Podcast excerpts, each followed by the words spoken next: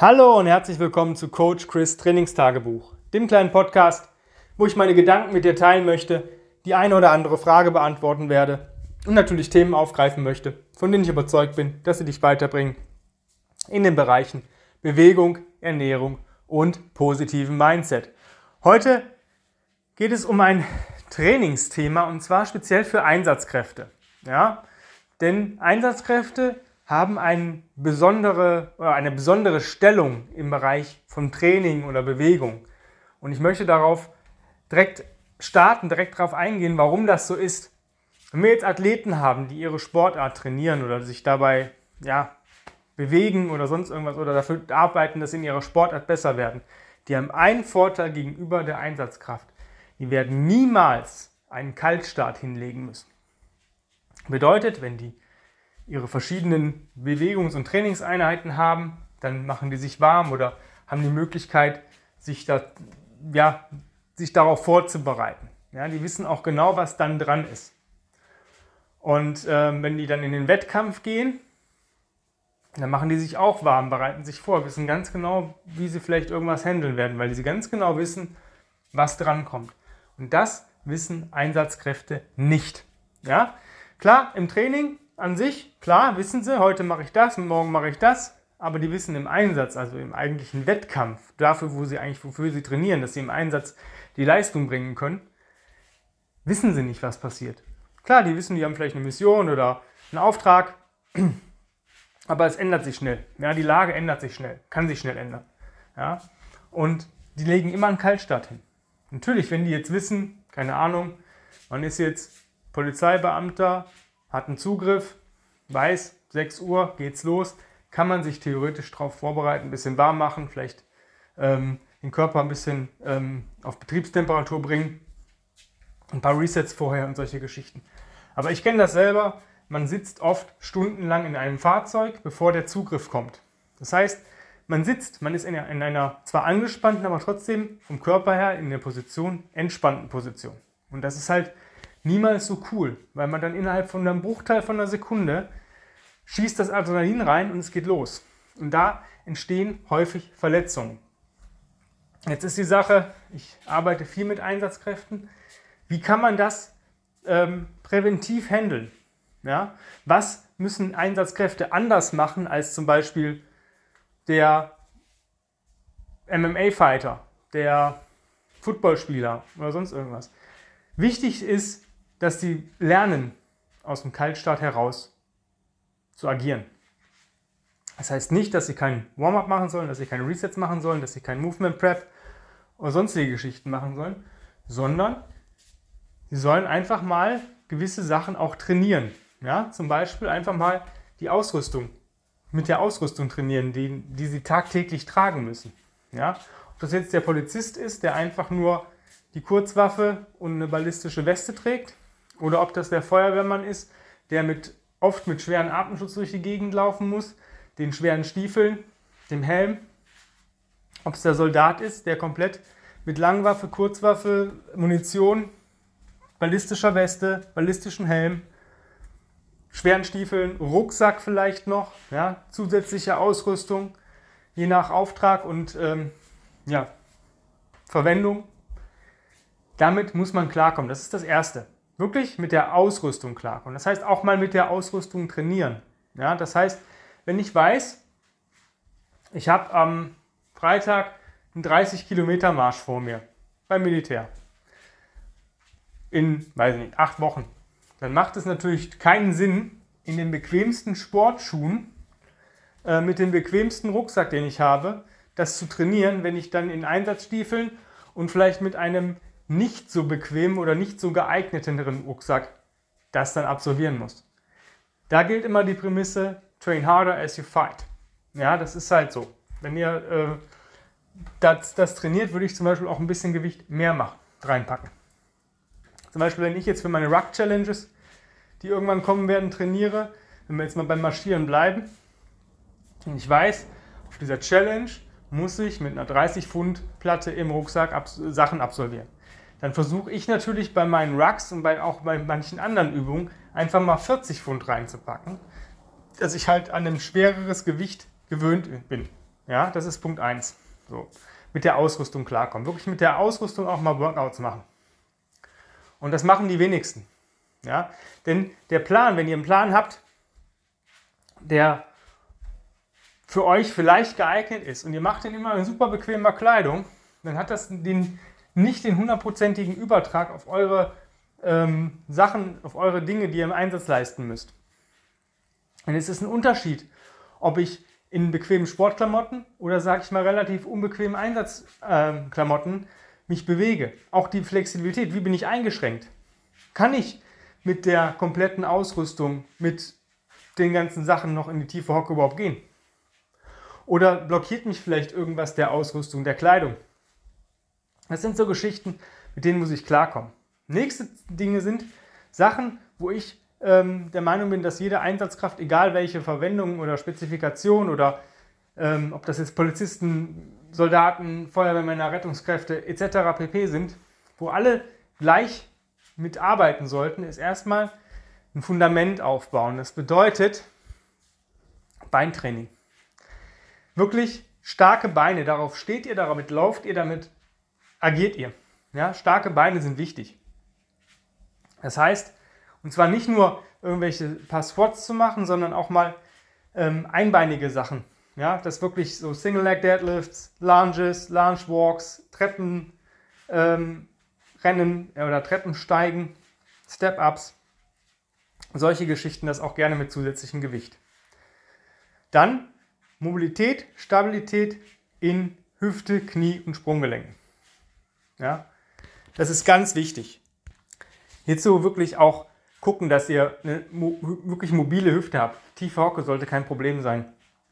Ja, gewisse äh, Mobilitäts-, Stabilitätsübungen. Ja, wann muss ein Gelenk stabil sein, wann muss ein Gelenk mobil sein. Die Füße, das ist ein ganz wichtiges Thema. Steife Sprunggelenke oder steife Fuß, Füße an sich haben den Übertrag aufs Knie. Das heißt, wenn der Fuß das nicht mehr leisten kann, die Mobilität, dann muss das Knie das zusätzlich ähm, ausgleichen. Und wenn das Knie das nicht mehr schafft, dann muss es die Hüfte machen. Und irgendwann habe ich Probleme mit der Hüfte und weiß gar nicht, woher das kommt. Und das kommt davon, dass meine Füße gar nicht geeignet sind dafür.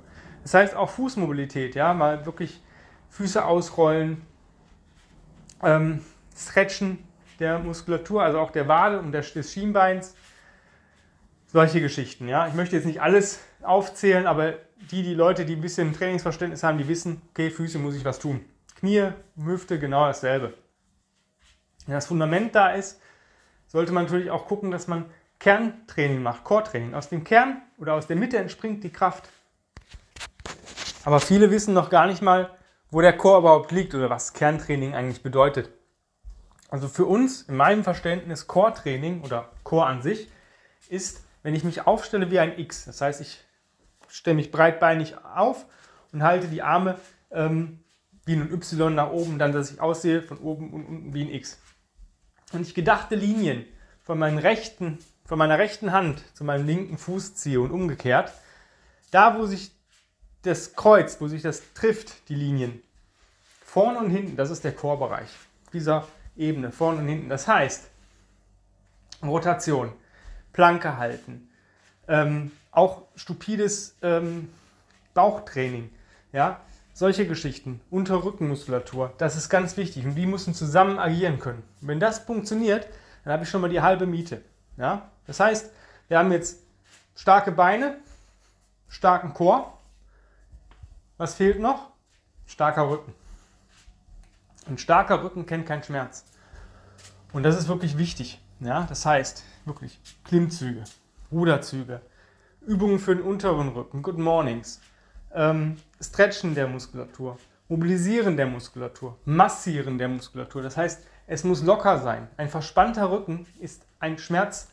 Ähm, ja, also wenn ihr verspannt seid, auch im Nackenbereich, das gehört ja alles mit zum Rücken, alles was ich nicht sehe hinten, ähm, ist ein No-Go. Das heißt, stark, flexibel und entspannt. Ja, Spannung erst, wenn ich sie benötige. Also, Beine, Kern, Rücken. Was kommt jetzt als letztes? Oder die letzten zwei Punkte. Ein starker Schultergürtel. Es gibt kein verletzungsanfälligeres Gelenk als die Schulter. meines Erachtens nach. Die meisten Verletzungen, die ich in meinem Trainer, in meiner Trainergeschichte gesehen habe, waren Probleme mit der Schulter. Und hier ist es wirklich wichtig, die Schulter mobil und stabil zu halten. Das heißt, mobil, dass sie wirklich in alle Richtungen frei beweglich ist, ohne Schmerzen. Stabil, dass die Schulter, kleinen Schultermuskulaturen, Rotator und Manschette und etc. pp., dass die wirklich gestärkt sind, dass die das Gelenk auch halten können, da wo es hingehört. Ja? Banded Pull-Aparts, hängen, Handstand halten gegen die Wand. Ähm, solche Geschichten, aber auch Kräftigungsübungen, aber gar nicht so viel. Die Schulter muss schon sehr, sehr viel leisten. Ja, es reicht eigentlich, wenn du ein paar Presses machst und ein paar Upright Rows, das ist schon fast genug dafür. Weil wenn du andere Sachen trainierst, wenn du zum Beispiel Push-Ups, richtige Push-Ups machst mit Kernfokus, dass du sagst, okay, ich mache einen Push-Up, einen Shoulder-Tap oder einen Push-Up und heb ein Bein kurz an, wenn ich oben bin. Oder machst die ganze Zeit mit auf nur einem Bein. Dann bekommt die Schulter schon relativ viel mit. Ja, das ist halt so Geschichten. Bankdrücken vielleicht vermeiden, ist für viele nicht die beste Übung für die Brustmuskulatur und schädigt die Schulter. Das nur dazu. Das heißt, was haben wir jetzt? Starke Beine, starken Chor, Rücken und Schultergürtel. Was fehlt noch? Griffkraft. Griffkraft und Ganzkörperkraft. Und das erreiche ich am besten durch Carries. Ihr könnt mich vierteilen oder sonst irgendwas oder verurteilen, aber Carries ist das, wer nicht trägt, verliert. Ganz klare Geschichte. Wenn ich ähm, gewisse schwere Ausrüstungsgegenstände von A nach B tragen muss und meine Griffkraft vers äh, versagt, beziehungsweise mein Körper kann das nicht handeln, da ich keine Gesamtkraft habe, keine Muskelconnections, ja, bedeutet, dass wirklich die Muskeln miteinander funktionieren. Deswegen vermeidet Isolationsübungen, ja, nur wenn es nötig ist, wenn ihr merkt, ein Gelenk oder eine Extremität hinkt irgendwie hinterher, weil ihr sagt, boah, das ist mein schwächstes Glied. Ich habe das oft bei Frauen. Frauen, Klimmzüge, liegt meistens nicht an mangelnder Rückenmuskulatur, sondern an mangelnder Griffkraft und mangelnder Bizepskraft. Also macht es Sinn, beides als Assistenztraining eine Zeit lang zu machen, dass sich der Bizeps an die Rückenmuskulatur anpasst und die Griffkraft an die Gesamtmuskulatur anpasst. Das erreiche ich wie zum Beispiel Goblet Curls in der Goblet Position. Kettlebell nehmen und in der tiefen Hocke Curls machen. Hat den Vorteil, ich arbeite aus einer blöden Position, die mir aber eine Mobilität in der Hüfte generiert. Ja, ich halte meinen Deep Squat, auch noch eine coole Sache. Und ich arbeite ein bisschen unkonventionell. Oder Curl to Press wo ich Schulter und äh, Bizeps gleichzeitig trainieren kann und habe da wieder mit zwei Fliegen mit einer Klappe geschlagen. Hängen, wie gesagt, nochmal ist eine gute Möglichkeit für die Griffkraft und halt Carries. Und fokussiert euch dabei nicht nur auf Farmers Carries. Das ist das, was die meisten Leute machen, was ich früher auch gemacht habe. Carries machen, ja gut, ich mache zweimal die Woche Farmers Carry. Zweimal 50 Meter in der Woche wird schon reichen. Nee, wird es nicht. Farmer Carry ist cool, aber es gibt noch so viele andere Sachen.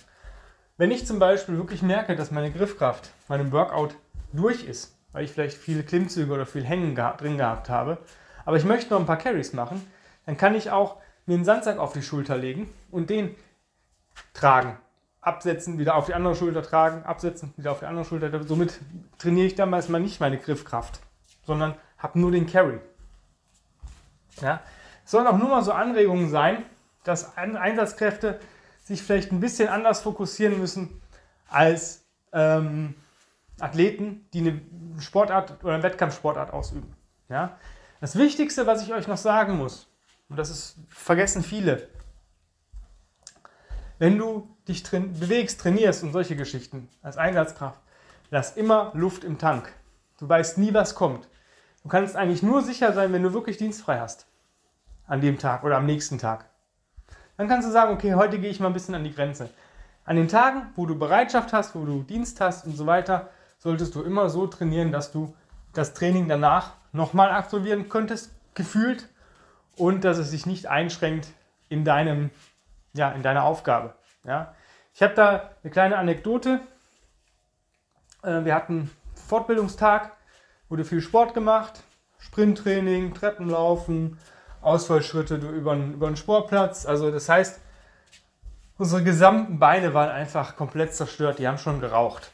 Ja, gut, Mittagspause. Danach sollte irgendwie, war noch ein Lauf, glaube ich, auch noch. War an dem Tag noch. Nach der Mittagspause dachten wir, ja, jetzt wird ja nicht mehr viel kommen. Wir haben noch zwei Vorträge.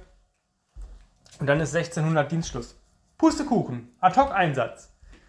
Hochhaus, Fahrstuhl, Fehlanzeige, abgestellt. Das heißt, mit der kompletten Ausrüstung ein Hochhaus hoch. Übers Treppenhaus.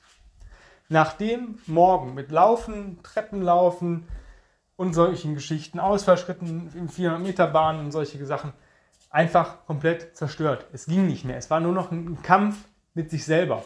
Ja? Und das sollte nicht sein. Also das, das bringt nichts. Das bringt eine Sache und das ist eine Verletzung fast garantiert. Also eine Überlastung, Ermüdungsbrüche, solche Geschichten, die sind dann drin. Und wenn du darauf keinen Bock hast, dann machst du das einfach nicht. Solltest du auch nicht machen. Das erstmal von mir dazu, wie sich Einsatzkräfte so ein bisschen vom Athleten unterscheiden und worauf man ein bisschen achten sollte. Ähm, wenn du jetzt sagst, ja cool, aber alleine kriege ich das nicht hin. Oder wenn du sagst, boah, ich würde gerne trainieren wie eine Einsatzkraft, ich würde gerne fit werden wie XY. Kein Thema. Ja? Schreib mir einfach eine E-Mail an chris at grenzenlos-stark.com und dann kann ich dich trainieren. In drei, es gibt drei Möglichkeiten bei mir, mit mir zu arbeiten. Möglichkeit 1 ist Personal Training. Das heißt, wir sehen uns so und so viel Mal in der Woche und ich leite dich wirklich an, wo du gerade bist. Und immer an deiner Seite. Möglichkeit 2, reines Online-Coaching. Das heißt, du bekommst einen Trainingsplan von mir, schickst mir Videos, ich werte die aus, verändere den Plan, dann dir angepasst, an deine zeitlichen Bedürfnisse, an dein Equipment angepasst, an deine Ziele angepasst. Und die dritte Möglichkeit, das ist so die Ultima Ratio-Lösung, ist eine Kombination aus beiden. Das heißt, man sieht sich so einmal in der Woche oder alle 14 Tage, lernt neue Sachen, ja, bringt neue Skills mit rein, die du dann in deinem Training im Online-Coaching umsetzen kannst. Wenn du jetzt sagst, boah, habe ich Bock drauf, dann einfach eine Bewerbung schreiben an chris at grenzenlos-stark.com. Zwar läuft das folgendermaßen ab, du schreibst Bewerbung Coaching oder wenn du schon weißt, welches von den drei Angeboten du haben möchtest, schreibst du das einfach Bewerbung Online-Coaching, Bewerbung Personal Training, Bewerbung Combat Coaching rein, schreibst, warum du mit mir arbeiten möchtest, ein bisschen was zu dir, bisschen was über deine Ziele, was du so vorher gemacht hast, was du machen möchtest, wo du hin möchtest. Und dann bekommst du von mir Terminvorschläge für ein kostenfreies Erstgespräch. Da quatschen wir erstmal, gucken, ob wir zueinander kommen, ob wir zueinander passen. In diesem Gespräch kannst du dich dann auch entscheiden, ob du mit mir arbeiten möchtest oder nicht. Und ich kann auch mich entscheiden, ob ich mit dir arbeiten möchte oder nicht. Wenn das alles äh, fertig ist, dann geht es für mich ins Programming. Je nachdem, was du gewählt hast, geht es für mich dann an die Arbeit. Wenn du jetzt die E-Mail schreibst, hast du vielleicht Glück und bekommst heute schon die Terminvorschläge für dein Erstgespräch. Oder mit ganz, ganz, ganz viel Glück bekommst du vielleicht heute sogar noch ein Erstgespräch mit mir hin. Also jetzt nicht lange fackeln. Laptop, Smartphone, Tablet schnappen, E-Mail-Programm öffnen, chris at grenzenlos-stark.com eingeben und dann die E-Mail raushauen und ja, freue dich auf meine Antwort. Dann bedanke ich mich fürs Zuhören. Die Tage gibt es eine neue geile Folge auf diesem Podcast, auf diesem Kanal. Ja, und bis dann wünsche ich dir einen mega geilen Tag und nimm dir das zu Herzen, was ich dir erklärt habe. Hab einen feinen Tag. Dein Coach Chris. Bye, bye.